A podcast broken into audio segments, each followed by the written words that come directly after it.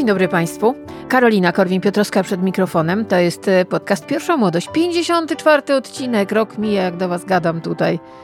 Jakby mi ktoś rok temu powiedział, to bym mu się w nas roześmiała. A teraz się okazuje, że no to cotygodniowe nagrywanie dla Was jest dla mnie taką zupełnie nową, ale bardzo fajną rutyną, taką tradycją, powiedziałabym, świecką. Mm, a propos tradycji świeckich, czujecie, co jest w powietrzu. Tydzień temu nagrywałam do Was podcast, kiedy za oknem była zamieć śnieżna, a dzisiaj mamy plus 5 stopni i nie, nie chcecie wiedzieć, w jakim stanie mój pies dzisiaj wrócił no, ze spaceru. No po prostu wytarzał się, nie wiem, on się chyba wytarzał z jakąś nową koleżanką. Boże, nie mówmy. Dobra, zostawmy nasze zwierzęta. Przypomnę, że podcast Pierwsza Młodość ukazuje się zawsze w piątki o godzinie 18 na Spotify, na Apple Podcast, na Google Podcast i na YouTube. Przypominam także, że mm, mamy też drugi podcast pod, że tak powiem, banderolą, bandą mm, z rodziny pierwszej młodości. To jest podcast pod tytułem Miesiączka. No i ten podcast jest dostępny, bo pytacie o to, czyli po prostu wpisujecie Pierwsza Młodość młodość, na przykład na Spotify'u i on tam po prostu wam wyskakuje, tylko trzeba trochę poskrolować, czyli uwaga, zjechać paluszkiem w dół. I tam się pojawia pierwsza miesiączka i druga miesiączka. Dwie miesiączki mamy na rynku. Trzecia miesiączka będzie 8 stycznia, bo chcę troszeczkę, żebyśmy wszyscy odpoczęli. Mam też ochotę chociaż chwilę odpocząć. Mam nadzieję, że mi się to uda. Modlę się o to, bo już naprawdę ten rok z jednej strony był dla mnie bardzo łaskawy, ale z drugiej strony był też bardzo męczący. Bardzo dużo się zdarzyło, moje psy chorowały, ja chorowałam, masa, masa rzeczy się działa, ale zawodowo nie mogę narzekać. No dobrze, przypominam także, że patroni z Patronite'a, bo dzięki Patronite'owi powstaje ten podcast. Póki co nie robimy tutaj żadnych reklam. Patroni z Patronite'a od roku 25 e, mają co tydzień newsletter, który jest oparty o to, co się dzieje w podcaście. To jest taka absolutnie ekskluzywna rzecz tylko dla nich, więc bardzo Wam dziękuję za to, że w ogóle wspieracie i że jesteście, bo to jest naprawdę dla mnie bardzo bardzo miłe i bardzo ważne i bardzo się z tego cieszę, wiecie, zbudować swoją społeczność, która jeszcze chce płacić Tobie za Twoją pracę. Piękny prezent na święta. Bardzo Wam dziękuję. No dobrze, dzisiaj będzie, będzie dość różnorodnie, od razu Wam powiem, ale będzie to, co obiecywałam, czyli najlepsze moim zdaniem polskie seriale 2023 roku, ale zaczniemy od czegoś zupełnie innego. Przeczytałam ostatnio dwa bardzo wstrząsające artykuły o których chciałabym Wam powiedzieć. Oczywiście patroni dostaną linki, Wy możecie wpisywać w Google słowa kluczowe i pewnie to znajdziecie. Dwa artykuły, które nam mówią o tym, że zajęcie się internetem na poważnie i tym, kto i do czego ma dostęp, oraz zajęcie się na poważnie tym, jakie treści są propagowane w mediach, jest po prostu kluczowe. Dlatego, że myśmy moim zdaniem troszeczkę za bardzo ten gorsecik, to jest eufemizm, popuścili. Dzieją się rzeczy skandaliczne. Znaczy, w biały dzień ludzie wyzywają się na, za pieniądze w internecie, robi się z nich bohaterów masowej wyobraźni. Pamiętajmy, głównie oglądają te dzieciaki. A co robią te dzieciaki? No to o tym za chwilę. Insanity runs in my family. I to, co słyszeliście przed chwileczką, to był fenomenalny Cary Grant w filmie pod tytułem Arszenik i stare koronki. No, szaleństwo rządzi w mojej rodzinie, on mówi. Ogólnie Arszenik i stare koronki, komedia amerykańska z 1944 roku, film, który się nic nie zestarzał, opowiada o tym, jak to starsze panie mają w sobie moc. Na długo zanim to się stało modne, mieliśmy tutaj opowieść o staruszkach, które mieszkają w domu gdzieś na uboczu. No i generalnie, jakby to powiedzieć, arszenikiem załatwiają swoich wrogów albo w ogóle ludzi, którzy im się nie podobają. Wiecie, to taka sprawiedliwość społeczna. No właśnie, a propos sprawiedliwości społecznej. Czy wy wiecie, drodzy moi, szanowni państwo, co to jest dziecięcy darknet? Zapewne wiecie, że Darknet to jest takie miejsce w sieci, w którym można nielegalnie kupić na przykład broń, organy, człowieka można kupić, narkotyki. Jak robiłam odcinek o środkach przeciwbólowych, to pisaliście do mnie, że w, w Darknecie wszystko już jest. Mamy gdzieś takie wyobrażenie, że w tym Darknecie siedzą jednak ludzie, kurczę, na przykład tacy, którzy mają tyle pieniędzy, żeby ich stać na to, żeby kupić sobie nową nerkę. To taki przykład daję. Rzucony.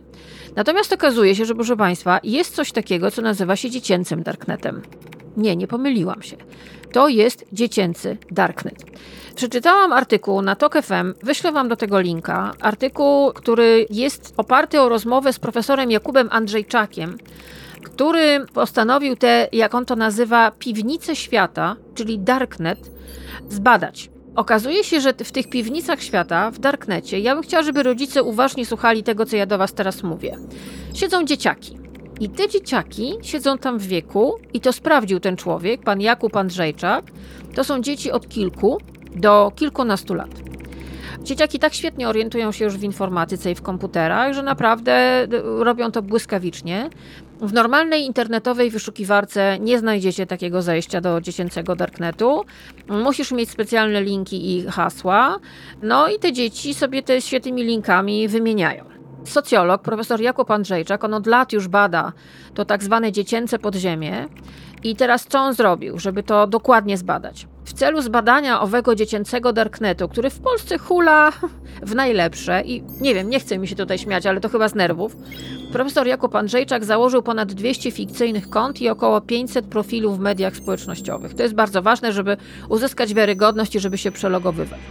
No i tu słuchajcie, kiedy okazało się, że on ujawnił istnienie tych dziecięcych piwnic, tak zwanych, dzieciaki ruszyły z odwetem. I ja teraz robię dygresję. Kiedyś było forum, które nazywało się Karakan. To było chyba myślę, że to coś podobnego. Aczkolwiek dużo rzeczy, które było publikowanych w Karakanie, trafiło dzisiaj do mainstreamu. Karakan to było takie miejsce, pokazał mi mm, to kiedyś policjant, kiedy zgłaszałam sprawę o nękanie w internecie. I ewidentnie to szło stamtąd i pokazał mi, wszedł przy mnie, pokazał mi, jak to działa. No to jest dość potworne wrażenie.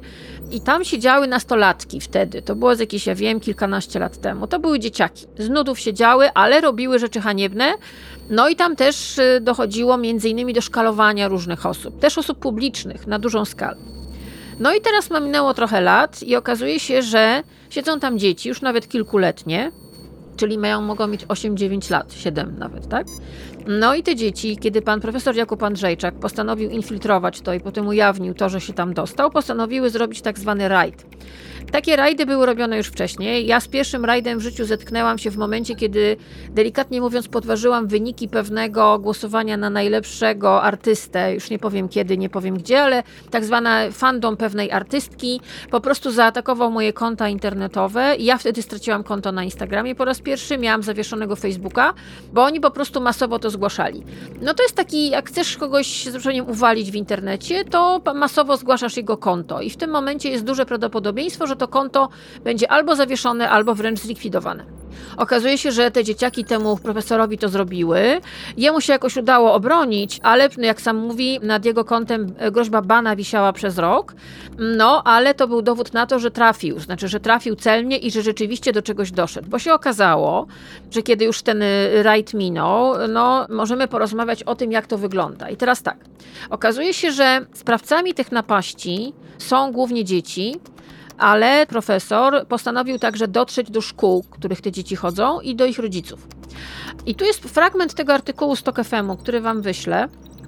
Ja wam przeczytam, bo to jest po prostu niesłychane. Cytat. Te rozmowy wspomina jako trudne. Dzieci płakały, a rodzice płonęli ze wstydu. Pewien ojciec nie mógł dopuścić do siebie myśli o tym, do czego posuwała się jego nastoletnia córka.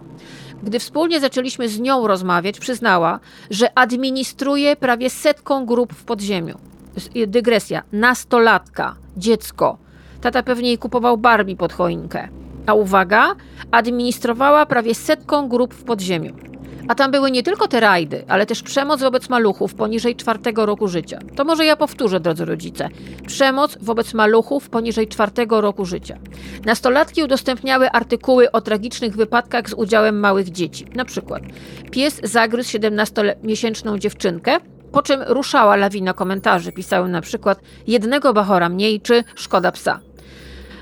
Dokładnie tak jest. I teraz co się dzieje w tych piwnicach? No te piwnice to jest w ogóle państwo w państwie, gdzie dzieciaki głównie nękają siebie nawzajem. Poza tym, że udostępniają różne filmiki, różne memy. Ja słyszałam opowieść niedawno o tym, że na przykład filmy z wojny na Ukrainie, z filmy z, z bombardowań z gazy tam robią karierę. Wiecie o jakich filmach ja mówię filmy z ciałami, filmy z katastrof, że to jest generalnie top of the top. Ale głównie te dzieciaki nękają siebie nawzajem. Na przykład udostępniają na siebie różne kompromitujące materiały. Uwaga, cóż za zdziwienie. W dużej mierze są to materiały udostępniane przez rodziców tychże dzieci, ponieważ na przykład kochająca mamusia albo kochający tatuś stwierdzili, że wyleją na przykład coś na dziecko, zrobią z tego filmik i dadzą do internetu i potem jego koledzy i koleżanki udostępniają to w darknecie. No i fajnie jest, prawda? Miłość rodzicielska na pełnej, że tak powiem. No właśnie, tutaj fragment kolejny tego tekstu. Po jednym z polskich miasteczek rozszedł się filmik, to tak a propos, żebyście zaczęli myśleć, drodzy rodzice, co udostępniacie w internecie i co robią wasze dzieci w internecie. Jeszcze raz. Po jednym z polskich miasteczek rozszedł się filmik, na którym dziewczyna uprawia seks z psem. Przypominała konkretną uczennicę pierwszej klasy szkoły średniej, którą w wirtualnych piwnicach wskazano z nazwiska. Tak się złożyło, że ta czternastolatka miała psa tej samej rasy, który był widoczny na wideo. Dzieciaki potraktowały to jako dowód rozstrzygający, bo jak wiemy, tu dygresja, dzisiaj nie ma prawa. Praworządność w Polsce sięgnęła dna i wszyscy myślą, że mogą sami wykonać wyrok. Mogą do, wy, wykonać akt sprawiedliwości, prawda? Idziemy dalej. Obudziła się pewnego ranka i zobaczyła, że tysiące ludzi ją nęka. To była dla niej ogromna trauma, opowiada pedagog. To jest o tym, co te dzieciaki robią w darknecie, jakiego typu materiały sobie podają dalej. No i teraz tak, autor tego artykułu w TOK FM-ie, profesor Jakub Andrzejczak mówią, że technologia będzie jeszcze bardziej tylko to podkręcała, no bo po prostu technologia bazuje na tym, że podkręca nasze emocje i bazuje na tym, że jesteśmy bardziej spolaryzowani. Wiecie, to nie na darmo jest tak, że jak jest wypadek na drodze, to się tłum gapiów zbiera i kręcą filmiki albo się gapią. Kiedyś się gapili, bo nie mieli telefonów, teraz niestety robią filmiki, mają telefony. I te filmiki bardzo często trafiają do sieci albo oni sobie po prostu właśnie na jakichś różnych tam forach to oglądają. Czy to jest normalne? Nie do końca. Tak samo filmiki z wypadków, z katastrof. Wiecie, no, niektórzy fascynują się tym, oglądają to w sieci. Mam pewien problem z tym, że oglądają to dzieciaki i że dzieciaki do tego robią swoje komentarze. Bo moim zdaniem wyrasta nam i ja to widzę, widać to wokół siebie i myślę, że widzicie to po liczbie na przykład ujawnionych przypadków przemocy wśród dzieciaków. Dzieci mają coraz większą tolerancję i akceptację dla bardzo brutalnej przemocy. Nie tylko słownej, ale także fizycznej. Oni oglądają te freak fighty, gdzie ludzie nawalają się po ryjach pod pozorami uprawiania sportu, a tak naprawdę chodzi o zarabianie pieniędzy na patologii. To jest dokładnie to samo. To, że my pozwolimy dziecku to obejrzeć i jeszcze mu damy na to pieniądze, bo chcemy mieć go z głowy, to musimy mieć świadomość, że zasadzamy w jego głowie coś potwornego. I że on będzie myślał, że to jest normalizowane, że to jest fajne i że to jest generalnie spoko. Ostatni fragment artykułu z TokFM, który oczywiście dostaniecie, to jest bardzo ważny artykuł. Jego tytuł, jakbyście szukali w necie, ujawnił Darknet dla dzieci, więc zrobiły mu rajd. Nękały mnie i groziły mojej rodzinie. Artykuł jest z 3 grudnia, napisał go Konrad Oprzędek. No i to rzeczywiście jest artykuł, który naprawdę mrozi krew w żyłach i jest tam też taki fragment. Fragment, który mówi o tym, co też dorośli robią w tym świecie dziecięcego Darknetu, bo to jest ogromne zjawisko, zjawisko ogromnej skali i tutaj przeczytam fragment, bo nie chcę się wymądrzyć. Kolejnym problemem są dorośli myśliwi, którzy zaglądają do cyfrowego świata dzieci. Aż 81% kont na TikToku, które należą do dziewczyn poniżej 14 roku życia, jest obserwowanych przez dorosłych mężczyzn. I to takich, którzy nie są członkami rodzin czy tych nastolatek. Wynika z badań profesora Andrzejczaka. Po co misiaczek Krzyś który ma około 50 lat i na zdjęciu profilowym pozuje z nagim torsem, obserwuje TikToki 11-letniej Wiktorii. Nie wiadomo. Ale sama jego obecność tam jest niepokojąca, stwierdza. W jego ocenie na niewiele zdadzą się również aplikacje do kontroli rodzicielskiej, bo nie da się zastąpić rozmowy z dzieckiem technologią. Z tych aplikacji możemy dowiedzieć się jedynie, że córka czy syn krąży po jakichś zamkniętych grupach w internecie, ale raczej i tak się tam nie dostaniemy. Nie dowiemy się, co tam przeżywają. Dopiero gdy zbudujemy z nimi bliskie relacje, przyjdą do nas i o tym opowiedzą. Dopiero wtedy będziemy mogli z nimi porozmawiać o ich emocjach i zagrożeniach. Dopiero wtedy będziemy mogli dać im inne wzorce wartości, postaw i poglądów niż te, którymi przesiąkają w piwnicach. To jest bardzo ważny artykuł. Artykuł, który no mnie zmroził, bo nie tyle, że ja nie myślałam, że te darknety już nie istnieją, ale myślałam, że może trochę chociaż ich użytkownicy, ja wiem, wyrośli, dorośli, dostali dowody osobiste, pozakładali rodziny, poszli do pracy, założyli studia. Jestem bardzo naiwna, wiem, będziecie umierać ze śmiechu. Ale wydawało mi się, że się, z tego się wyrasta jak z grypy, jak, jak z trądzika młodzieńczego. No ale się okazuje, że wydaje mi się, że nie. I że ponieważ duża część rodziców niestety stawia dzieciaka z tabletem i mówi, a sieci w ogóle daj mi spokój, to potem nagle mamy to, co mamy, ale widzimy, co się dzieje. Ilość agresji wśród rówieśników, wśród dzieciaków jest ogromna. I tego będzie coraz więcej. To, co mówią nauczyciele, że dzieci wyzywają nauczycieli, że między sobą mówią knajackim, potwornym językiem prosto spod celi. No to ja mówię jeszcze bardziej, jeszcze więcej tych freak fightów. Młodzież wytrzyma po prostu. Niech oglądają te dymy, niech oglądają te wyzwiska, niech oglądają tą patologię, która wyniesiona jest do rangi bycia, nie wiem, idolem. No wiecie, bardzo ważny artykuł, bardzo ważna rzecz. No dobrze, na chwilę przerwijmy w takim razie opowiadanie o patologii będzie o czymś bardzo miłym. Nigdy nie przypuszczałam, że to powiem, ale wydaje mi się, że polskie seriale zaczynają rządzić. Rok 2023 dla mnie był bardzo ważny pod tym względem. Myślę, że ukazało się wiele świetnych polskich seriali na naprawdę europejskim albo i więcej poziomie. To może jeszcze nie jest sukcesja czy The Last of Us, ale to też nie są jeszcze, te budżety. Chociaż mam nadzieję, że będzie tak, że będą ale widać już moim zdaniem indywidualną rękę twórców, widać odważne, mądre podejście do różnych ważnych tematów i widać jakość. Myślę, że coraz bardziej zaczyna się, jeżeli chodzi o polski rynek serialowy, liczyć jakość. Oczywiście jest cała masa rzeczy klepanych. I to też musi być, prawda? No, nie, nie, wszystko musi być Oscarowe.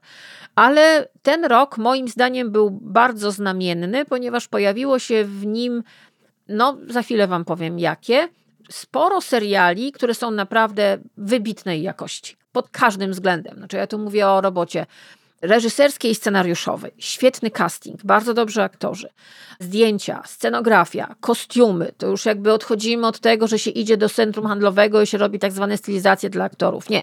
Mamy tutaj generalnie myślenie całościowe. Te historie są fajne, to jest dobrze opowiedziane, z szacunkiem dla widza. Powoli, myślę, zaczynamy dochodzić do tego, że widz już dawno nie jest kretynem, znaczy on nigdy nie był. Ale ja miałam takie wrażenie, jak oglądałam polskie seriale przede wszystkim, że ich twórcy, ich producenci mają widza za idiotę, który po prostu nie ma oczu, nie ma uszu, nie słyszy, nie widzi, obejrzy wszystko, co mu się wciśnie na zasadzie ciemny lud wszystko kupi. Otóż nie. Myślę, że wyrasta pokolenie, które jest bardzo wybredne, bo przede wszystkim ma coś, czego moje pokolenie na przykład nie miało, czyli ogromną, potężną skalę porównawczą. I oni mają do czego to porównać. I myślę, że dlatego też tak ogromną popularnością zaczyna się w ogóle cieszyć w Polsce, że tak powiem, rynek młodzieżowy. I bardzo dobrze.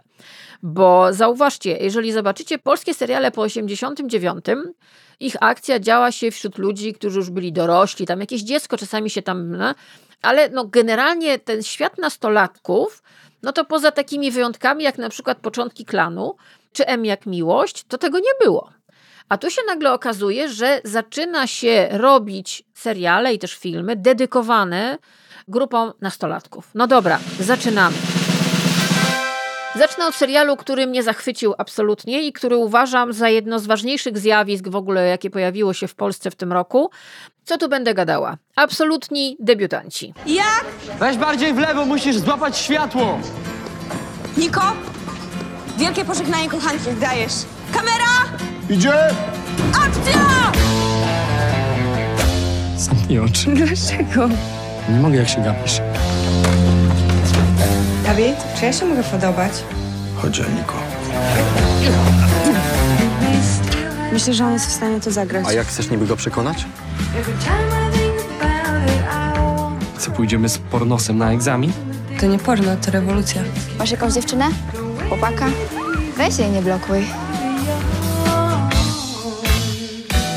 Kamila Tarabura i Katarzyna Waszecha zrobiły serial, który moim zdaniem jest największym zjawiskiem i największym odkryciem serialowym tego roku w Polsce. Mamy opowieść o dwójce przyjaciół, Lena i Niko. Lena jest dziewczyną w spektrum autyzmu. Niko jest jej kumplem od zawsze. Oni się znają jak dwa łyse konie, że tak powiem, i są w takim wieku, wiecie, to jest taki moment, kiedy kończysz szkołę i idziesz na studia i zaczynasz, już nie jesteś dzieckiem, albo nawet jeżeli masz tam jakieś pierwiastki dziecięce, to wyrzucasz je po prostu za okno, już bardzo chcemy być dorośli, ale jeszcze nie jesteś do końca dorosły. Jeszcze na siebie nie zarabiasz, jeszcze pewnych decyzji nie możesz podjąć sam, bo jesteś na utrzymaniu rodziców. No i to jest taka historia. Lena ma mamę i tatę i Niko też ma, ma, ma, ma rodziców. Co jest bardzo ciekawe, Lena no, wychowuje się bez ojca, czyli ma mamę, w tej roli Katarzyna Warnkę, która ma chłopaka, w tej roli Piotr Witkowski. To jest taka fajna, rodzaj takiej fajnej patchworkowej rodziny. No i jest Niko, który ma też rodziców. Tutaj mamy bardzo fajną Annę Krotowską i Andrzeja Konopkę. Mamy te dzieciaki w tych rolach Martyna Byczkowska i Bartłomiej Deklewa. Naprawdę jedne ze zjawisk, w ogóle odkryć moim zdaniem tego roku w polskiej kinematografii. No i to jest taka, wiecie, oni się spotykają na wakacjach, dom nad morzem, mi- mieszkają obok siebie. Typowa miejscowość taka wypoczynkowa. Jest taki nastrój takiego trochę z tamte dni, z tamte noce. Znaczy, mamy takie lato, jest ciepło, są rozgrzane ciała, noce są krótkie, poranki wczesne i ciepłe. I jeszcze do tego ten moment taki graniczny w życiu tych bardzo młodych ludzi, jak się okazuje, też moment graniczny w życiu ich rodziców. Nie chcę za dużo wam opowiadać. No i to jest opowieść o tym, że tam się pojawia w pewnym momencie na horyzoncie bohater numer 3, bowiem Lena i Niko robią film do łódzkiej szkoły filmowej, który ma być ich takim filmem, który jest taką rodzajem takiej przepustki, którą trzeba dać, żeby wejść, żeby być zakwalifikowanym na egzamin. Oni dzielą pasję do kina ogromnie, zbierają figurki, zdjęcia, plakaty, to widać, że są zakochani w kinie, no, Pulp Fiction, Tarantino, Book. Okazuje się w pewnym momencie bardzo wiele rzeczy, że po pierwsze Niko odkrywa, że coś z tą dziewczyną chyba zaczyna go łączyć, że on chyba coś za dużo do niej czuje, że to już nie jest tylko przyjaźń. To wszystko dzieje się także dlatego, że pojawia się jako właśnie ta trzecia postać w całej tej historii, czyli młody chłopak, on nazywa się Igor. To jest taki chłopak, który tam przyjeżdża trenować sport, no bo tam obok widocznie jest jakiś ośrodek sportowy. No on jest wysoki, przystojny, zbuntowany, dziewczynom się bardzo podoba i oni mu proponują, żeby on z nimi w tym filmie zagrał. Nie chcę wam za dużo opowiadać tutaj, bo to jest historia na bardzo wielu poziomach, ale Mamy opowieść o dorastaniu, o dojrzewaniu, o takim magicznym przejściu ze świata dziecka, nastolatka w świat osoby dorosłej, ale nie tylko metrykalnie, ale i emocjonalnie. To jest bardzo delikatną kreską narysowana opowieść o dorastaniu, o dojrzewaniu, o tym, że pewne rzeczy w życiu są pierwsze i już są nie do powtórzenia. Znaczy, pewne rzeczy robi się tylko raz w życiu, na przykład traci się dziewictwo, tyle wam powiem. To jest bardzo fajnie opowiedziane także z perspektywy kogoś, kto ma autyzm, o czym wszyscy tam wiedzą e, z, z przyjaciół, co jest bardzo jasno ko- komunikowane, co jest świetne, co też widać, to robi tam Martyna Byczkowska, która gra ową Lenę, jak to jest pokazane, jak, jak czują osoby spektrum, jak się zachowują. No a do tego jest to dziewczyna w wieku, kiedy już dziewczyny stają się kobietami, która ma swoje też emocje erotyczne i to wszystko jest naprawdę świetnie skupione w tej postaci. To jest opowieść też o rodzicach, o ludziach w pewnym wieku, którzy na przykład pewnego dnia odkrywają, że może ich życie nie jest takie, jakie by chcieli, żeby było. Tyle wam powiem. To jest też opowieść o tym, że czasami warto spróbować coś zrobić, może trochę w kontrze do siebie. No i to jest też opowieść o odwadze w ogóle, no bo te dzieciaki są odważne. Bardzo dobry, moim zdaniem najlepszy polski serial 2023 roku. Jeżeli tego nie widzieliście, to koniecznie włączcie. Warto zobaczyć, jak polska kinematografia dogoniła, jeżeli chodzi o sposób opowieści o nastolatkach, o młodych ludziach, ale nie tylko, bo to jest w ogóle opowieść o rodzinie, o komunikacji. Jeżeli macie dziecko w spektrum, to zobaczcie ten serial, bo tam po prostu wiecie, jak się z tymi dzieciakami komunikować. W ogóle jak macie nastolatki, to zobaczcie, co tam jest. Znaczy, to jest gdzieś bardzo delikatnie, bardzo subtelnie, nienachalnie wprowadzona pewna edukacja dla starych. No po prostu. Zobaczcie sobie, jak to robią w absolutnych debiutantach. Chodzi o to, że ona jest mi zbyt bliska. Nie ma czegoś takiego jak za blisko. Może po prostu powinniście zrobić coś, czego jeszcze nigdy razem nie robiliście, co? Nic.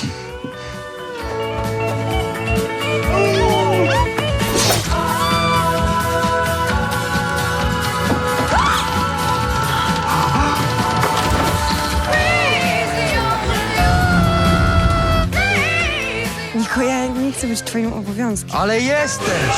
Przestań machać tymi rękami!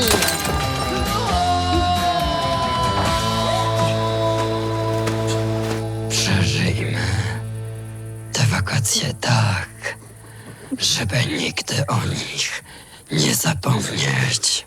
Następny serial. Bardzo się cieszę. Jestem zachwycona, że Polacy zaczynają śmiać się sami z siebie po latach po prostu kija w zadzie, żeby nie powiedzieć w dupie. Ja mam takie wrażenie, że przez ostatnie lata myśmy się już tak usztywnili tak zabetonowali, że byliśmy albo mieliśmy albo z jednej strony humor rodem z biesiad kabaretowych, który delikatnie mówiąc mi nie podchodził i był na siłę i to był bardziej taki nie śmiech, a rechot. I to było takie, powiedziałabym, mocno prostackie, mocno pięścią między oczy. To taki humor też ma sens, szczególnie jak się jest na wakacjach, człowiek chce się, człowiek chce się odmurzyć, odpocząć, żeby mu po prostu te dwa neurony w mózgu się wywietrzyły za wszystkie możliwe czasy. Ja to rozumiem. Natomiast tak naprawdę na, drugiej, na drugim końcu nie było nic. Mam wrażenie, no my, kraj, który kiedyś miał kabaret starszych panów, kabaret tej, miał filmy Barei, no gdzieś utknęliśmy w jakimś po prostu nie wiem czym. Znaczy trudno mi to w ogóle jest nazwać. I nagle na wiosnę 2023 roku pojawiło się coś, co stało się moim zdaniem zjawiskiem także socjologicznym. Bo kiedy ja się dowiedziałam, że ekranizują emigrację XD, to pomyślałam sobie, to będzie albo bardzo dobre, albo bardzo złe. Tu nie będzie nic pośrodku. I to jest bardzo dobre. Dostojewski twierdził, że są w życiu granice, które niebezpiecznie jest przekraczać, bo później nie da się już za nich wrócić. Pomimo, że pisał to jeszcze przed Brexitem, to jestem prawie pewien, że chodziło mu o granicę polsko-brytyjską. Tam jest zupełnie inna mentalność, że ci wiesz, że ci ludzie są jacyś tacy inni, jacyś tacy wiesz, że, że bardziej otwarci, że, się, że nie oceniają, nie, że to jest No to stary, jedziemy. I to tak na emigrację? To ja ci coś do jedzenia muszę przyszykować. W Anglii nigdy nie ufać żadnemu Polakowi.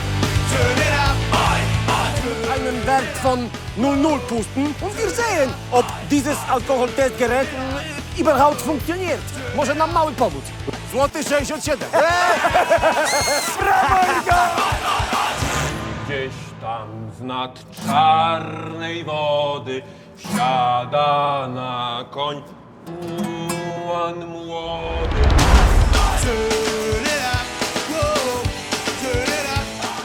Bądź miły i się uśmiechaj. Albo się nie uśmiechaj.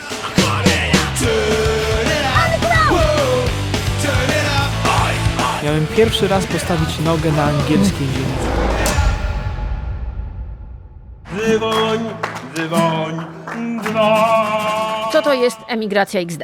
No to jest oczywiście serial oparty na e, podstawie książki Malcolma XD. Książki absolutnie kultowej dla pokolenia, które na początku lat 2000 no, milionami wyjeżdżało za granicę, na dłużej bądź na krócej.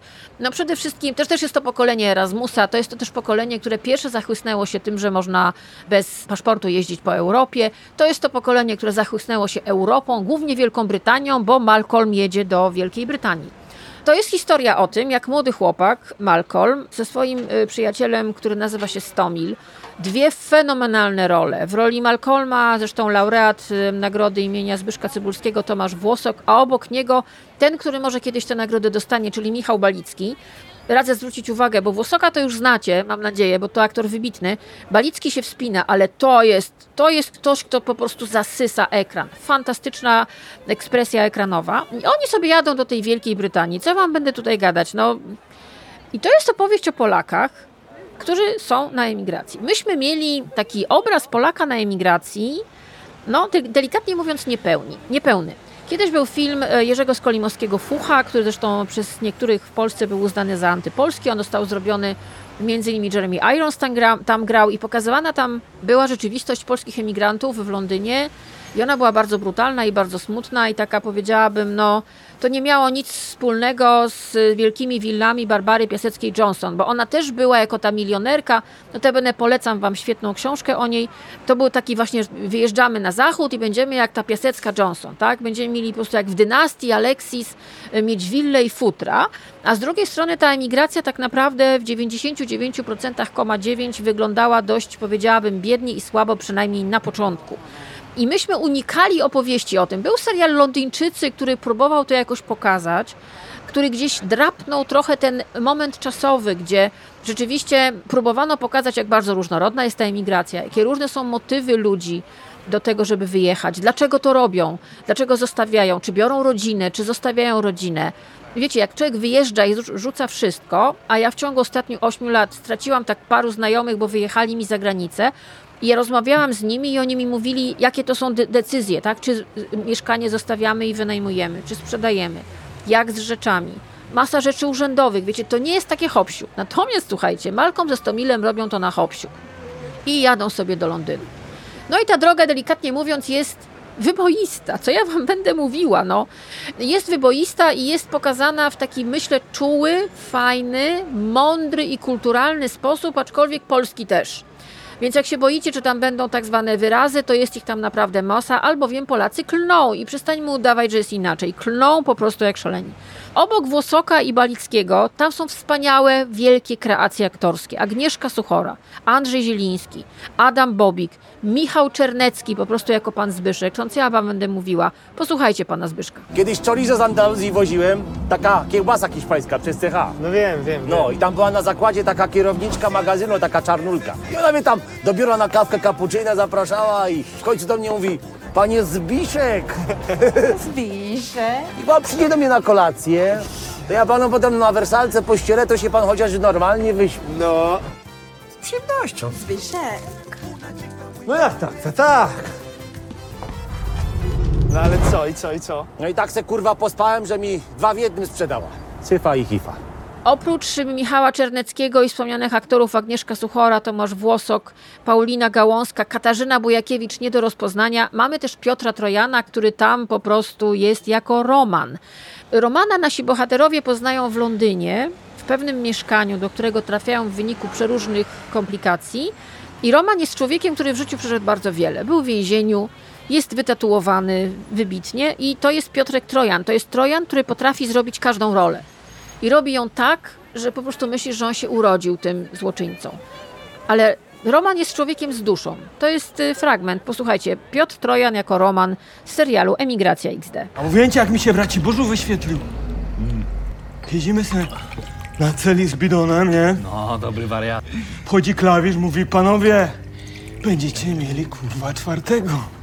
I nagle, kurwa, wchodzi Michasia, kurwa. Zanim, kurwa, nas obczaił klawisz, drzwi zamknął, cyk, cyk. Michaśka do drzwi, panie oddziałowy, panie oddziałowy. Wesolutko tam, no. Aleśmy mu dupę szczotką od kibla przeczyścili. Jak kwiczał, ale czyściutko. Fajniście, Kurwa, prawidłowo. porządnie. Za szczotę w dupie Michasi, kurwa. Oj, kurwa, prawidłowo. A tak generalnie w ogóle to, proszę Państwa, Roman zadaje bardzo trudne pytania i tutaj mamy dużą rolę też Tomasza Włosoka. Otóż Tomasz Włosok, Piotr Trojan, Emigracja XD. Walisz czy nie? No wale, ale no nie przy ludziach, no. A przy ludziach to jest źle? Nie wiem. Co ty kurwa myślisz, jak myśmy w Kluczborku w siedmiu chopa w jednej celi siedzieli? To myśmy tam mieli jaką przebieralnię do walenia gruchy.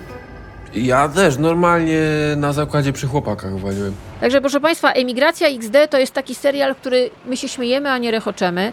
Niektórzy umierają ze śmiechu w niektórych kręgach jest on praktycznie już kultowy, bo tutaj złożyło się po prostu wszystko. Świetna historia, doskonała adaptacja, reżyseria Łukasza Kośmickiego, w ogóle pomysł na to, to, że to było w ogóle kręcone za granicą, to, że tam byli zagraniczni aktorzy, czyli nie ma Polaka, który udaje Niemca, Belga, Brytyjczyka, nie. To było kręcone też tam, jest ten genius loci, to się tam po prostu czuje. To jest to, co mówiłam na początku. Tu nie oszczędzamy. I bardzo dobrze. Znaczy, pewnych rzeczy nie da się zrobić za dwa złote, sorry. Czasami trzeba trochę wyrzucić tej kasy, dać ludziom zarobić, dać im przygotować wszystko tak jak trzeba. Tam jest po prostu też świetna ro- robota w obrazku, bo kostiumowa, scenograficzna, tam się po prostu wszystko zgadza w tej emigracji, a dobrze wiecie, bo jeździcie już po świecie, żeby wystarczył jeden szczegół, który by nie pasował i zawaliłoby się wszystko, a tam po prostu wszystko gra. No właśnie, czy wszystko gra? W Polsce. Polska jest krajem unurzonym w alkoholu. Polska jest krajem straumatyzowanym przez wódkę. Polska jest krajem, ostatnio czytałam świetny wywiad z Piotrem Pietuchą na Onecie, który sam jest DDA i sam kiedyś pił. I mówi o tym, jak my się oszukujemy, że niby o siebie dbamy, ale jaki to jest potężny problem DDA, czyli dorosłe dzieci alkoholików. Jaki to jest potężny problem, kiedy mamy alkoholika i wraz z nim jest rodzina, która niekoniecznie musi za przeproszeniem walić wódę, ale też jest chora.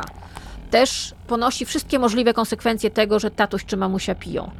I nagle w Polsce, w 2023 roku, gdzie celebryci bezczelnie biorą udział w kryptokampaniach alkoholu, gdzie niestety alkohol zaczyna się normalizować, gdzie alkohol staje się w reklamach mniej lub bardziej dostępnych, ale takim symbolem, synonimem szczęścia. Zauważcie, coś się dzieje naszym bohaterom filmowym, serialowym fajnego, wypijmy sobie, nie? Jakie to super fajne. Jeden kieliszek, drugi, piąty.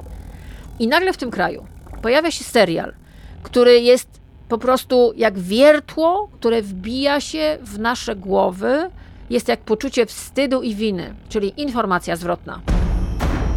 No powiedz, co się stało.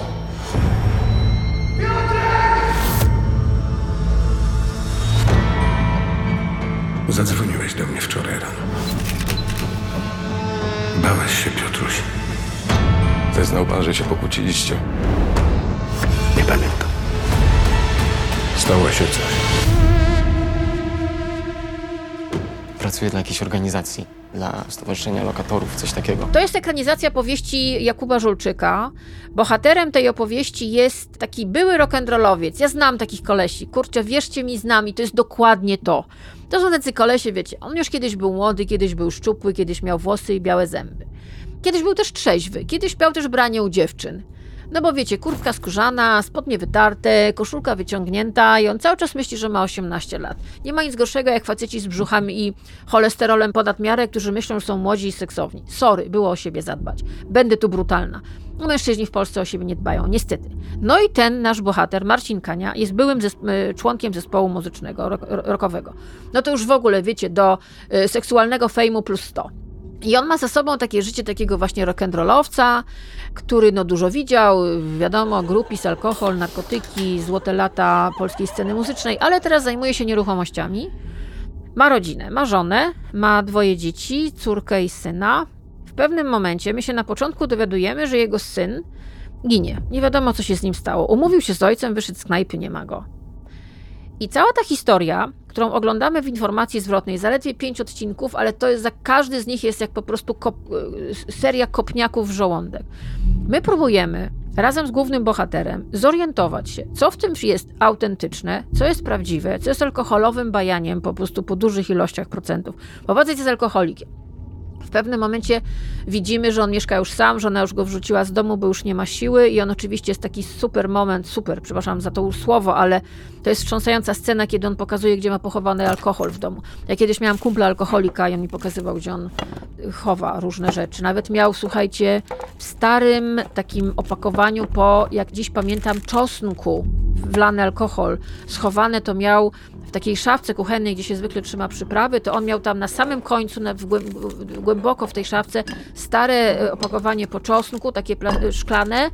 Mm, Nawet jeszcze była ta nalepka, czosnek granulowany i tam była wlana woda. Autentycznie. I ta scena e, z Jakubikiem, który moim zdaniem w ogóle wykonuje życiówkę w tym filmie.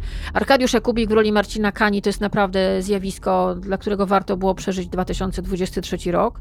To, co on wykonuje, nie wiem ile go ta rola kosztowała. To jest aktor wybitny, który bardzo głęboko wchodzi w swoją rolę. On, przypomnijmy, że jak on mm, grał w Wołyniu, to potem powiedział, że musiał iść na terapię. On bardzo mocno, bardzo głęboko w to wchodzi. Efekt ekranowy jest ogromny, potężny i nagle zagrał, myślę, że takiego kolesia, on też myślę, że zna takich ludzi jak ja. Zagrał kogoś, kogo bardzo dobrze zna, kogo spotykał, z kim może pracował, słuchajcie. I to jest naprawdę, Boże, to jest potężny serial. Potężny, bardzo chłodny, bardzo brutalny, ale też mądry. Znaczy, to jest serial, w którym o coś chodzi. To nie jest tylko czysta rozrywka. Znaczy, o wszystkich, we wszystkich tych serialach, o których Wam mówię, o coś chodzi, ale tu mamy bardzo ważny problem społeczny, ale to nie jest pokazane w jakiś nudny, dydaktyczny sposób. To jest opowieść o człowieku, którego myślę, każdy z nas co najmniej jeden taki, takiego człowieka zna. Niestety Polska unurzona jest w wódzie. A ten serial pokazuje, do czego to wszystko doprowadza. Do tego jeszcze jest historia społeczna ciekawa, aczkolwiek nie wiem, czy do końca tutaj dociągnięta. To jest historia o reprywatyzacji. Wreszcie temat reprywatyzacji i mafii, które brały w tym udział, i ofiar reprywatyzacji wchodzi do mainstreamu. I myślę, że to jest bardzo ważna rzecz. Tym się wreszcie, myślę, polskie kino powinno zająć, bo to jest temat rzeka, to jest temat cały czas aktualny. On się gdzieś tam czasami pojawia jako taki mały epizodzik, prawda, że mamy dziadka, który ma 145 lat, mieszka w Nowym Jorku i właśnie przepisał nam kamienicę. I my się oczywiście z tego śmiejemy, ale to jest autentyczna tragedia bardzo wielu ludzi w Polsce. Ale przede wszystkim informacja zwrotna to jest wstrząsająca i brutalna. Nie spodoba się każdemu, ale opowieść o tym, czym jest alkohol. Jak niszczy samego delikwenta, który pije, jak niszczy jego życie, jak niszczy jego rodzinę, jak niszczy jego mózg i niszczy po prostu wszystko dookoła niego. Wiem tyle, że przyszli po niego, rozumiesz? Trzeźwiejąc, człowiek przypomina sobie rzeczy, Marcin, jest coś, czego mi nie mówisz? Pytałem, czy mąż używał przemocy w domu. W mojej pracy niedobrze zakładać na starcie, że się wie. Pamięć to prawda. Prawda to ból. To niekoniecznie jest połączone. Wymyśliłem sobie to wszystko. Pomocy! Ty doskonale wiesz, co zrobiłeś. Nienawidzę cię. Wszystko ci kurwa przypomnę. Wielkie zaskoczenie, proszę Państwa. Ja cenię to, co robi Katarzyna Bonda. Bardzo jestem ciekawa jej kolejnych odsłon i nagle, kiedy dowiedziałam się, że jest kręcony serial na mm, podstawie mniej więcej z inspiracji książki Katarzyny Bondy pod tytułem Morderczynie, to sobie myślałam, no, rzeczywiście Bonda ma w małym palcu te wszystkie historie, autentyczne historie polskich morderczyń i nagle się okazuje, że mamy na Netflixie, bo on był robiony dla Via Playa ten serial, ale teraz jest na Netflixie i słuchajcie, mamy serial Morderczynie i to jest sztos. Zabójstwo w lokalu kwaterunkowym. Sprawców było kilku. Chodzi tak ta sprawa. Zostaw to nami, wracaj na swoje spacerki po rewirze.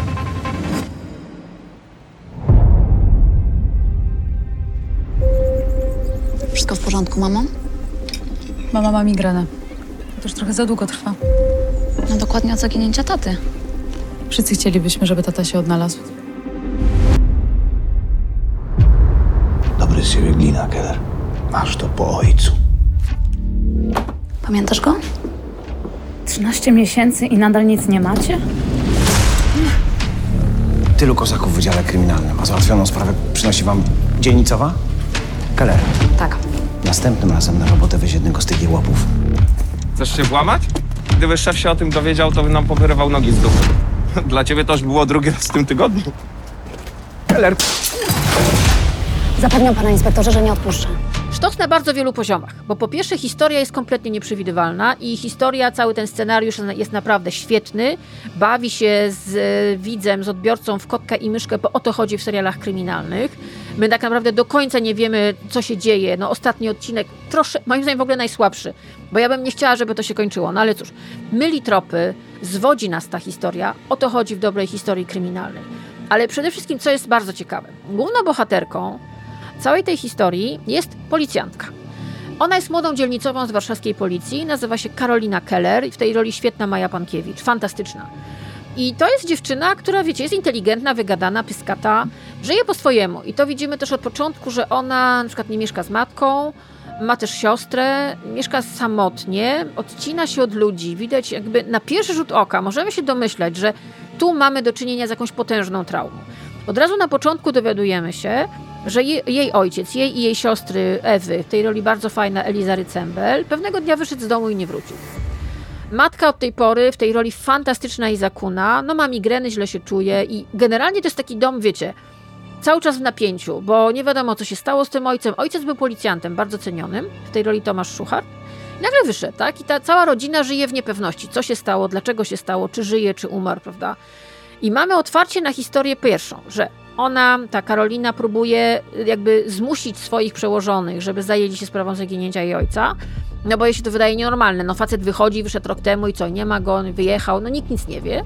Z drugiej strony mamy historię policyjną, która dzieje się tu i teraz, czyli ona zostaje wezwana do e, niby przemocy domowej, a w, do, w mieszkaniu znajduje trupa, pojawia się, pojawiają się kryminalni.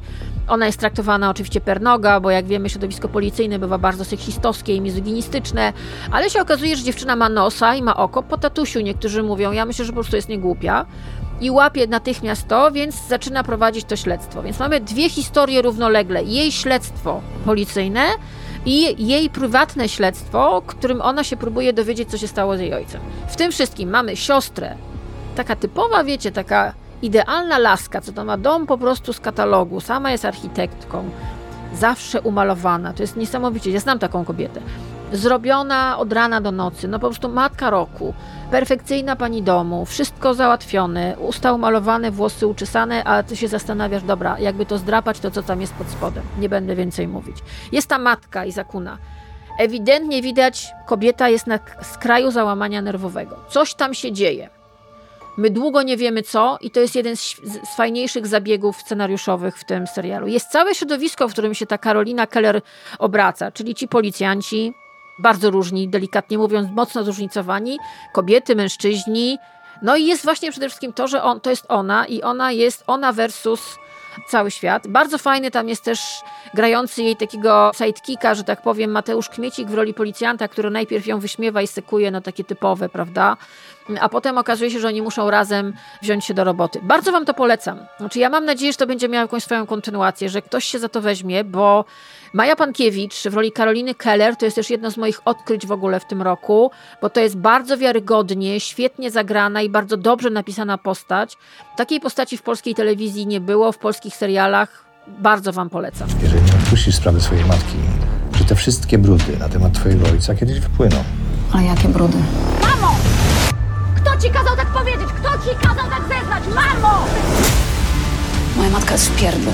Zrobię kurwa wszystko, żeby ją ratować. Widziałeś to kiedyś? Grzesiek zawsze lubił bawić się w rebusy. Znęcał się nad tobą przez całe życie. To nie było znęcanie. Ja nie rozumiem, Karolina, czemu tylko tak wybierasz? Kto ci to dał? Ryba, kurwa, za to można pójść siedzieć. Mogą nas przez to wypierdolić.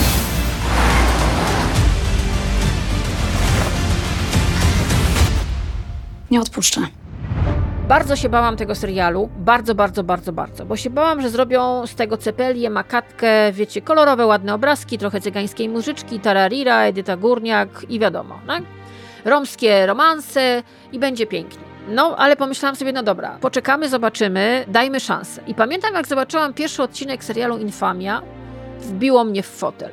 Bo pomyślałam sobie, że mamy tutaj niesamowitą, niesamowite połączenie historii dorastania, historii dojrzewania, historii emigrantów, historii inności. Wszystko. Jest jeszcze wielka miłość. Wracamy do siebie. Musimy wyjeżdżać. Wszystko tracę. Ludzi, szkołę. Mówiłeś, że pozwolili nam wrócić. Bez rodziny jesteśmy niczym, rozumiesz? Rom jest nikim. A jakie plany może mieć romska pannica w swoim wieku, co? Rap, szkołę, życie.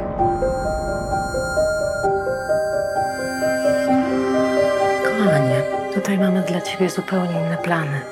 Myślisz, że jestem głupia? Spatasz mnie? Nie słuchaj mamy, też jej nie słucham. Potrzebny ci beat. Umiesz robić bity? Tym jak stawiam mój krok, nie biegnę Bo chcę czuć moje flow Ej, ej, ej Dawaj idziemy stąd przed siebie I wbrew status quo Jak wiesz, ojciec miał długi. Ciajora pał orondas, kaj prałeskie interesy tera ty nas i o długi te od keras. Ile jestem warta? 100 tysięcy. Wiem, że jesteś na nie. Rodzina mi tego nie wybaczy.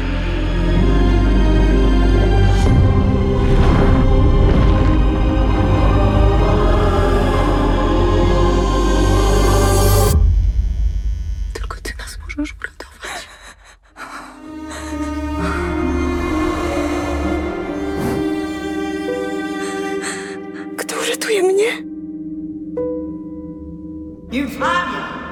O czym jest Infamia? Po pierwsze zacznijmy że od tego, że wyreżyserowała ten serial Anna Maliszewska.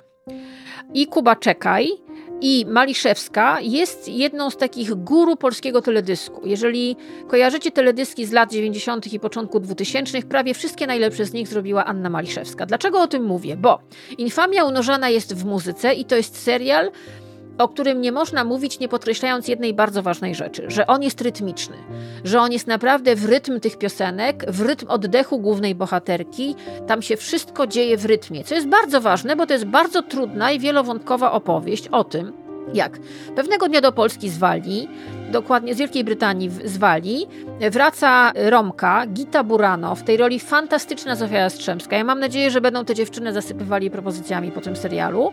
I ona wraca z rodzicami do Polski. Tam nie było może jakoś super bogato w tej Walii, ale ona tam przede wszystkim miała przyjaciół, miała swoje miejsce, robiła muzykę, miała swój świat i nagle ona ten świat musi zostawić, bo oni się pakują i szluz, jedziemy, wracamy do Polski. Wracamy do Polski, czyli oni w tej Polsce już kiedyś byli. Bardzo szybko dowiadujemy się, że prawdopodobnie zostali delikatnie mówiąc poproszeni o wyjazd. Nie znamy zwyczajów romskich, nie wiemy, co to jest Romani Penny, ale po obejrzeniu tego serialu już będziemy wiedzieć coraz więcej, ponieważ rzeczywiście społeczność romska bardzo wydatnie brała udział w robieniu tego serialu. W związku z tym to naprawdę jest wiarygodne. Znaczy, to jest tak, jak tam to wygląda. Nie chcę wam za wiele zdradzać, ale ta główna bohaterka Gita, no przyjeżdża do tej Polski i co? No, będzie mieszkała w wielkim domu z całą swoją rodziną. Nie do końca jest jej to miłe dla niej.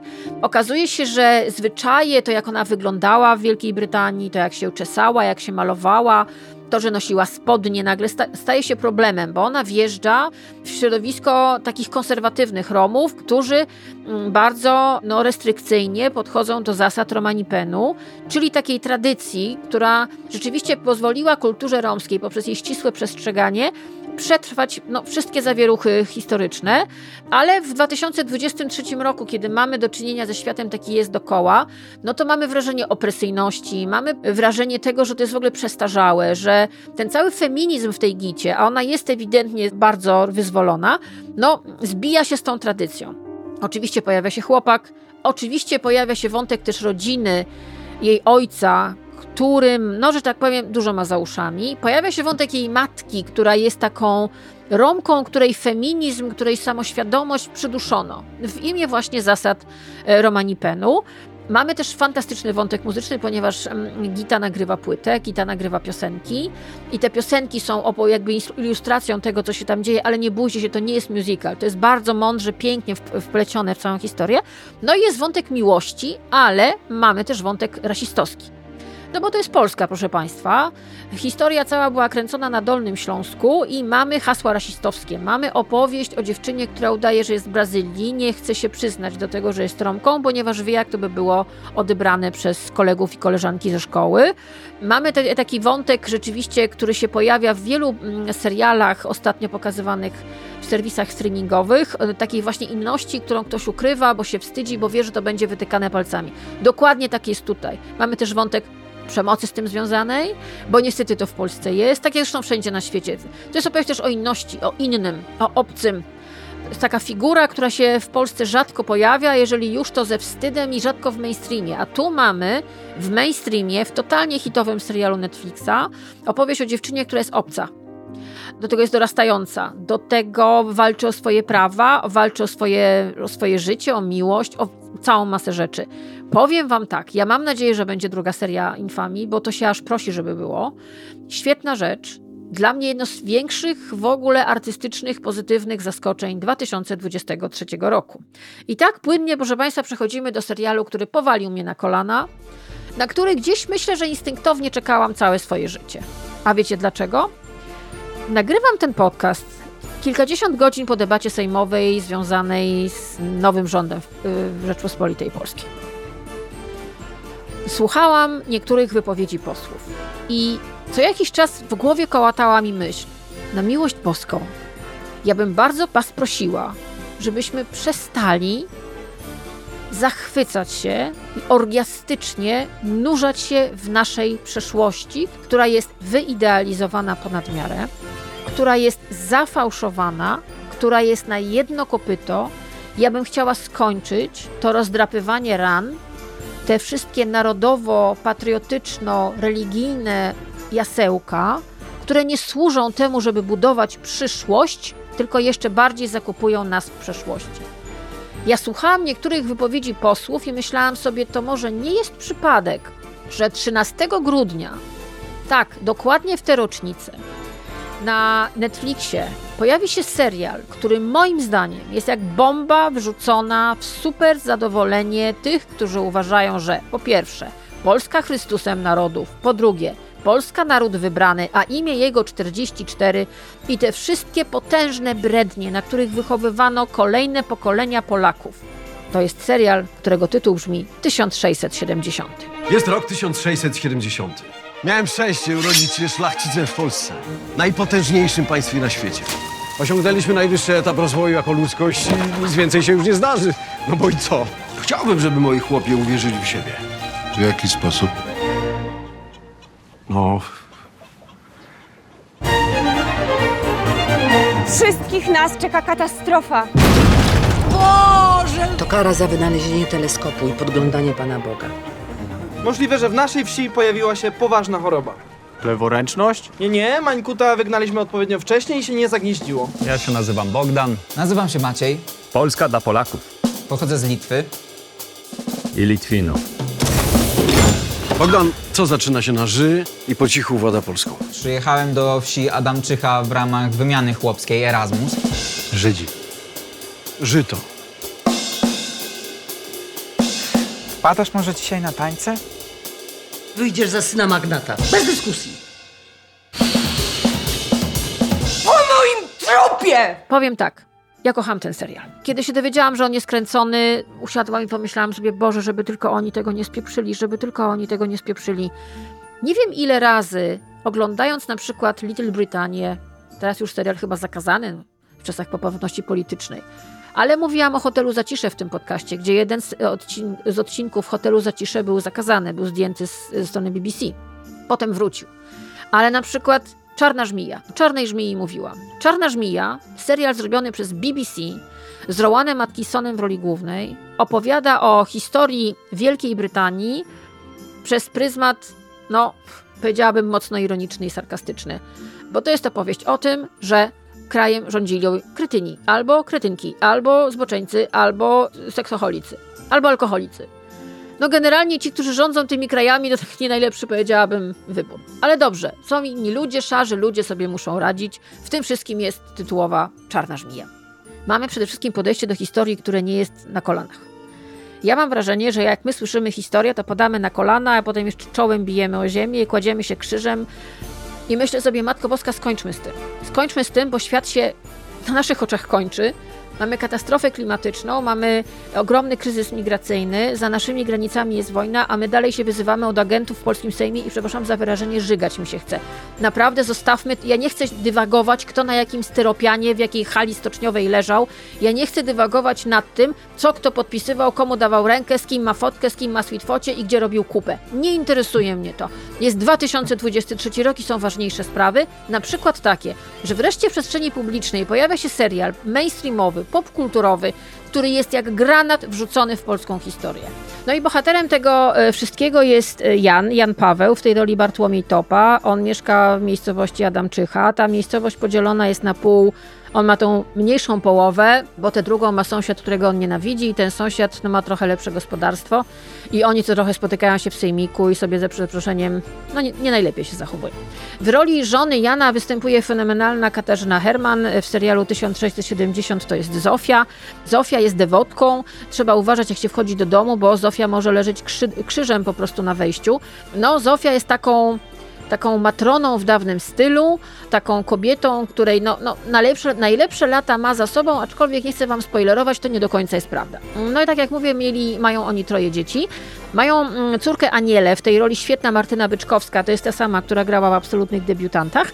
No i to jest dziewczyna, która jest taką typową aktywistką, byśmy dzisiaj powiedzieli, no bo ona tam przestrzega przed y, katastrofą klimatyczną, walczy o prawa chłopów, no generalnie zero waste, wiecie, feminizm, te historie i nie ma na przykład ochoty wyjść za mąż za magnata. Tam jest cały odcinek o tym i on jest pyszny. Jest Michał Balicki, znany z serialu Emigracja XD, jest jej bratem Stanisławem. No i brat Stanisław y, po prostu wyjechał z domu, jest muzykiem, tyle wam powiem. No ale ma przede wszystkim brata, który nazywa się Jakub. Jakub. No i w tej roli fenomenalny Michał Sikorski jest księdzem. No, w, w, dobrej rodzinie ksiądz musi być, prawda? No i to jest taki ksiądz, który tak tą Adamczychą przy okazji rządzi. No to jest całkiem niezła postać, bo to jest y, człowiek, który myśli, no, sto, stoi obiema nogami twardo na ziemi, rzeczy materialne są mu bardzo bliskie, religijne przy okazji. No i jest pewnego rodzaju takim męskim, głupio to brzmi, ale wsparciem dla swojego taty. A jego tata w tej roli, przypomnę, no, no fantastyczny Bartłomiej Topa, bardzo by chciał jakoś zaistnieć na kartach historii, no chciałby, chciałby coś zostawić po sobie, no jakąś, jakąś ważną rzecz. I to jest ta Polska po prostu w pigułce, proszę Państwa. 1670, a tak naprawdę może być 2023. Świetna opowieść, krótkie, zwarte, zabawne odcinki, bardzo to dobrze, wszystko jest poukładane, to się doskonale ogląda. I mamy na przykładzie niby tego właściciela ziemskiego z XVII wieku, mamy tak naprawdę opowieść o polskich przywarach, o, o polskiej religijności, kocham te, tam są takie wątki, że szok, o polskiej moralności, polska moralność, jest coś takiego. Po obejrzeniu 1670 y, będziecie mieli co do tego wątpliwości. No i o tym, że na czym polegał wyzysk chłopów. Macie tam to pokazane. Macie o tym, jak zmotywować chłopów do pracy. Macie o tym, jak ten sąsiad Andrzej, ten podstępny, który ma drugą połowę wsi Adamczycha, tę lepszą i większą, knuje, prawda? Bo Polacy knują, tam cały czas wszyscy knują albo są nawaleni. Tam jest opowieść też o alkoholizmie ale taka przez łzy. Ale wiecie, to jest prawda, co tam pada. Naprawdę, no, prostu jest jeden chłop, to wam spoileruję. Jeden chłop, który pewnego dnia przestał pić. No i przychodzi do niego Jan Paweł i mówi, słuchaj, ale no zaniepokojeni jesteśmy, po prostu jakoś, co się z tobą stało. Słuchajcie, to jest po prostu taki klasyk, tam wszystko to, co nas boli, zostało wrzucone w XVII-wieczną Polskę Rzeczpospolitą Szlachecką, tylko jest kostium historyczny, a tak naprawdę jesteśmy my tu i teraz. Błagam was, posłuchajcie chociażby tego. Przecież to jest polski Sejm. Voila.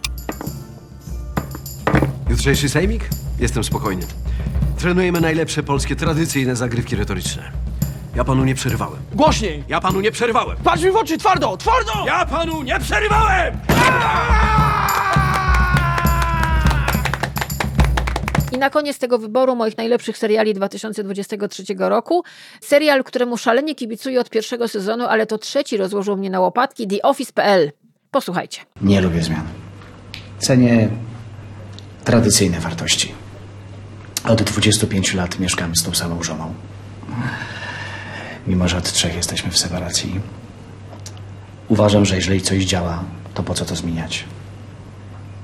Nawet jeśli nie działa. No i teraz tak, pamiętajmy, przypomnijmy sobie, w Siedlcach produkuje się wodę kropliczanka, tam jest siedziba tej firmy, woda mineralna. Szefem tej firmy jest Michał Holc, w tej roli Piotr Polak i to jest taki typowy szef kretyn. Znaczy nawet jest pomnik szefa kretyna w związku z tym, że jest serial The Office, co nie zmienia faktu, że jest taki koleś, wiecie, jemu się wydaje, że on jest dobry dla ludzi, że on o nich dba, że on jest w ogóle bardzo inteligentny. W trzeciej serii dowiadujemy się, że on myśli o sobie, że jest bardzo seksowny i, i są gdzieś zanalizowane jego związki z kobietami, przede wszystkim z jedną, która usiłuje mu, uwaga, wcisnąć garnki. To jest bardzo fajny odcinek. No i mamy tego Michała. Obok niego jest Darek Wasiak. W tej roli fantastyczny Adam Woronowicz, który w trzecim sezonie przeżywa, no że tak powiem, jak zwykle u niego wzloty i upadki, ale mamy opowieść o wynajęciu mieszkania. Bardzo ciekawą. I mamy bardzo ciekawy rozwój postaci granej przez Vanessa Aleksander, czyli Patrycja Kowalska, która, no, ona chce być taką bizneswoman, wiecie, z obrazka, z takich dowcipów nawet o bizneswoman. Ona marzy o tym, żeby tę karierę zrobić, ona myśli, że jest fajna, ona myśli, że jest modna, ona myśli, że jest błyskotliwa, chociaż myślę, że niektóre teksty to ma takie, że zarówno Michał i Darek mogą się y, schować. Jej postać, y, postać Patrycji w, y, w trzecim sezonie jest bardziej rozbudowana, aczkolwiek ona nie jest na miejscu w Kropliczance, ona zarządza z Warszawy, co nie zmienia faktu, że się tam regularnie pojawia. No i tam jest cała masa też innych postaci w tym serialu. Pojawia się postać niebinarna, pojawia się w ogóle w trzecim sezonie The Office bardzo dużo nawiązań do polskiej rzeczywistości. Na przykład jest między innymi osoby niebinarne i w ogóle takiego zabawnego odcinku, gdzie no, my to mamy na co dzień, bo osób niebinarnych jest dużo wokół nas, coraz więcej i bardzo dobrze, ale uczymy się, jak się do tych osób zwracać, żeby ich mm, nie obrazić. I cały ten odcinek jest taki fajno, czuły, zabawno-ironiczny sposób pokazany. Pokazane jest to, jak my próbujemy się dostosować do nowej rzeczywistości, z różnych poglądów, z różnych punktów widzenia. Ale tam na przykład też pojawia się furgonetka antyaborcyjna, ludzie z kropliczanki zaczynają się coraz bardziej stykać z rzeczywistością tu i teraz i stąd moje pytanie o sezon czwarty, który mam nadzieję powstanie. Jak teraz po ośmiu latach rządów PiSu The Office zareaguje na to, co się dzieje. Podejrzewam, że też będzie zabawnie, bo aż chcę to zobaczyć, bo bardzo mi się podoba to, że tam już się nikt nie pacykuje, nikt się nie obcyndala i The Office.pl stało się też miejscem, gdzie trochę komentuje się współczesną rzeczywistość polską. To jest też klucz, myślę, do całego tego sukcesu, ponieważ myślę, że polska komedia Wracając do emigracji XD czy do 1670, wydaje mi się, że polska komedia nie istnieje. Lepiej się czuje, kiedy też trochę komentuje, nie do końca wprost, ale politykę. My jesteśmy unurzani w polityce i my musimy, żeby w tym wszystkim przetrwać, obśmiać to. I myślę, że The Office trzeci sezon robi to w sposób absolutnie genialny, ale też mądry. Bo tak jak mówię, odcinek z osobą niebinarną jest po prostu fenomenalny. Aktorzy, którzy grają w tym serialu, a to są aktorzy wybitni, pamiętajmy, żeby zagrać dobrze w komedii, trzeba być aktorem wybitnym, czyli Piotr Polak, Vanessa Aleksander, Adam Woronowicz, Mikołaj Matczak, Kornelia Strzelecka, fantastyczna. Naprawdę trudno powiedzieć, kto z nich jest najlepszy. Oni wszyscy są po prostu bardzo dobrzy. Świetny Adam Bobik, bardzo dobry Marcin Pępuś. Tam nie ma złego aktora. Oni w trzecim sezonie w The Office.pl osiągnęli idealne zgranie i to się po prostu czuje. I ten serial moim zdaniem jest najlepszy ze wszystkich trzech sezonów, aczkolwiek od pierwszego bardzo kibicowałam, bo widać było, że Yeah. Po tej lawinie hej, hejtu, która wylała się na twórców serialu, zanim jeszcze ktokolwiek go obejrzał, ale oczywiście internet wiedział lepiej, że to będzie beznadziejne, ale po tej lawinie hejtu myśmy dostali naprawdę świetny serial. A trzeci sezon The Office.pl jest po prostu wybitny moim zdaniem i apeluję do producentów, ja chcę sezon czwarty. Kiedy popełnię błąd, czuję wsparcie przełożonego. Zdecydowanie tak, szefie. Wasiak i Holz znowu razem. Nie oszukujmy się, pracownik zawsze będzie oceniał swojego przełożonego. Dlatego ważne, żeby nigdy nie okazać słabości. W każdym momencie pracownik musi czuć, że jesteś od niego lepszy. Zapomniałem! Pewnie nie zauważyłaś, ale Alex jest niebinarny. Ono boli samo za siebie o tym mówić. I ja to szanuję. Sam wybrałeś sobie imię? Musiałem. Z poprzednim nie czułem się dobrze. Czekaj. A ty jesteś z tego, ze Śląska. A czemu pytasz? No miałem kolegę z Rudy Śląskiej i godał tak samo jak ty. Mój idealny asystent? Maria Skłodowska-Curie, żebyśmy mogli rozmawiać na poziomie. W ciele Joanny Krupy, na wypadek, gdyby do czegoś doszło.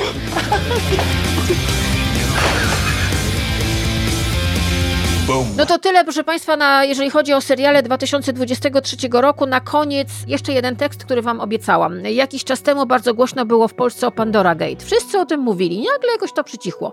Wiadomo, że prokuratura robi swoje.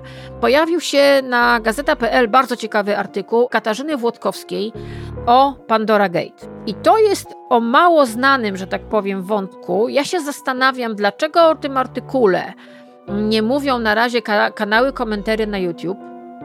Może to jest niewygodna sytuacja, bo to jest opowieść o groomingu, którego dopuszczał się jeden YouTuber. To zostało zweryfikowane, są ludzie, którzy o tym mówią i które to trwał latami. Wysyłam Państwu fragment y, początku artykułu z Gazety Wyborczej. Jego tytuł brzmi Wysyłał nudesy, ja też. 14-latek zaczyna się okaleczać, nowe kręgi w aferze Pandora Gate. Artykuł napisała Katarzyna Włodkowska i tak to się zaczyna. Stworzył poczucie, że jeśli chce z nim być w kontakcie, to musi tak wyglądać. To była moja pierwsza intymna relacja. Opowiada o spotkaniach z polskim youtuberem Skifem.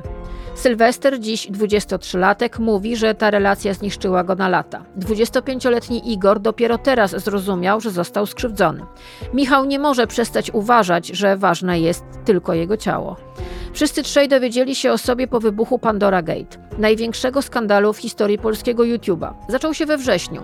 Ujawnił wykorzystanie seksualne nieletnich przez gwiazdy portalu, a kolejne odsłony zdają się nie mieć końca.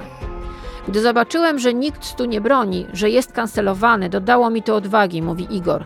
Inaczej nie odważyłbym się opowiedzieć swojej historii. I dalszy fragment. W każdym razie w lutym 2014 roku zaczynają do siebie pisać. Igor jest przejęty, nieraz zanim coś napisze, kilka razy kasuje.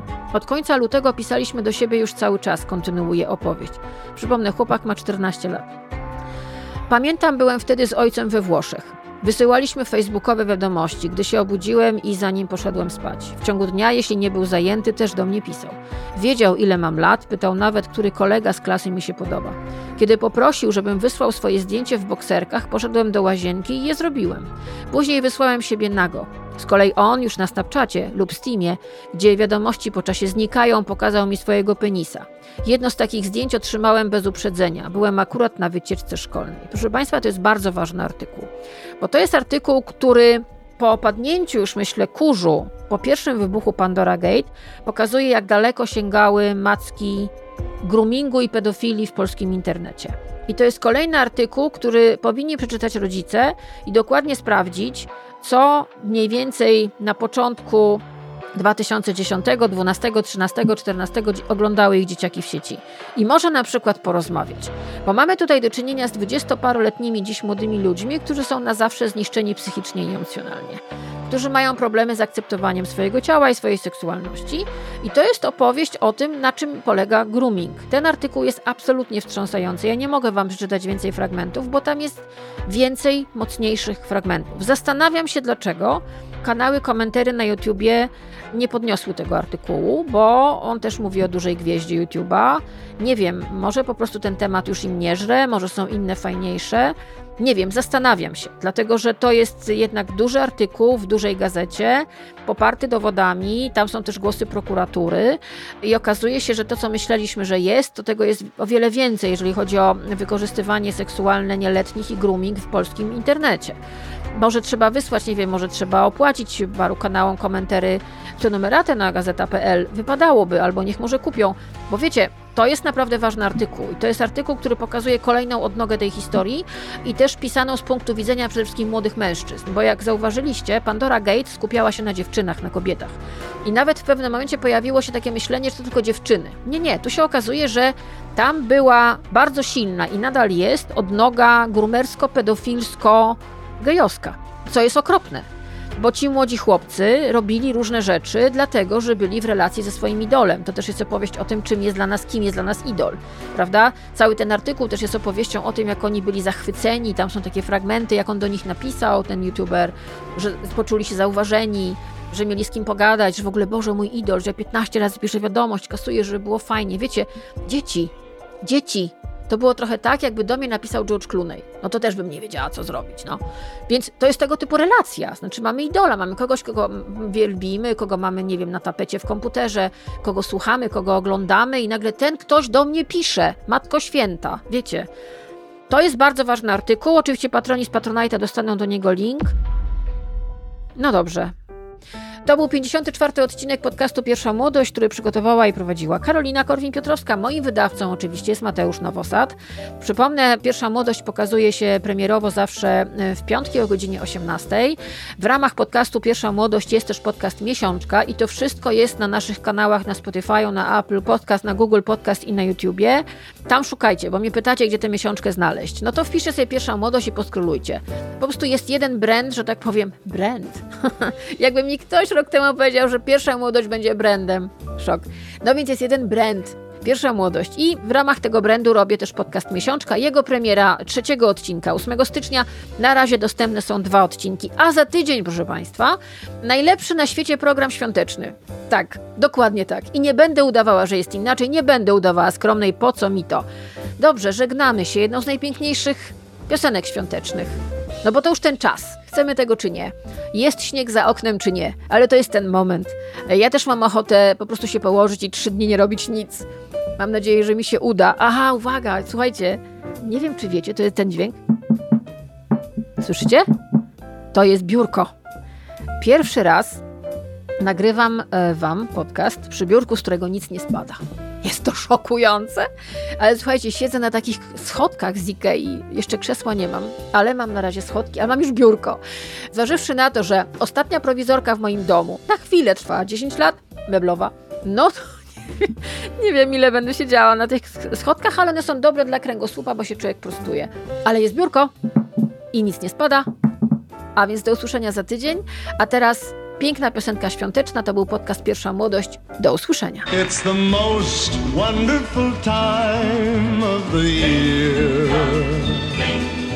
With the kids jingle belling and everyone telling you be of good cheer.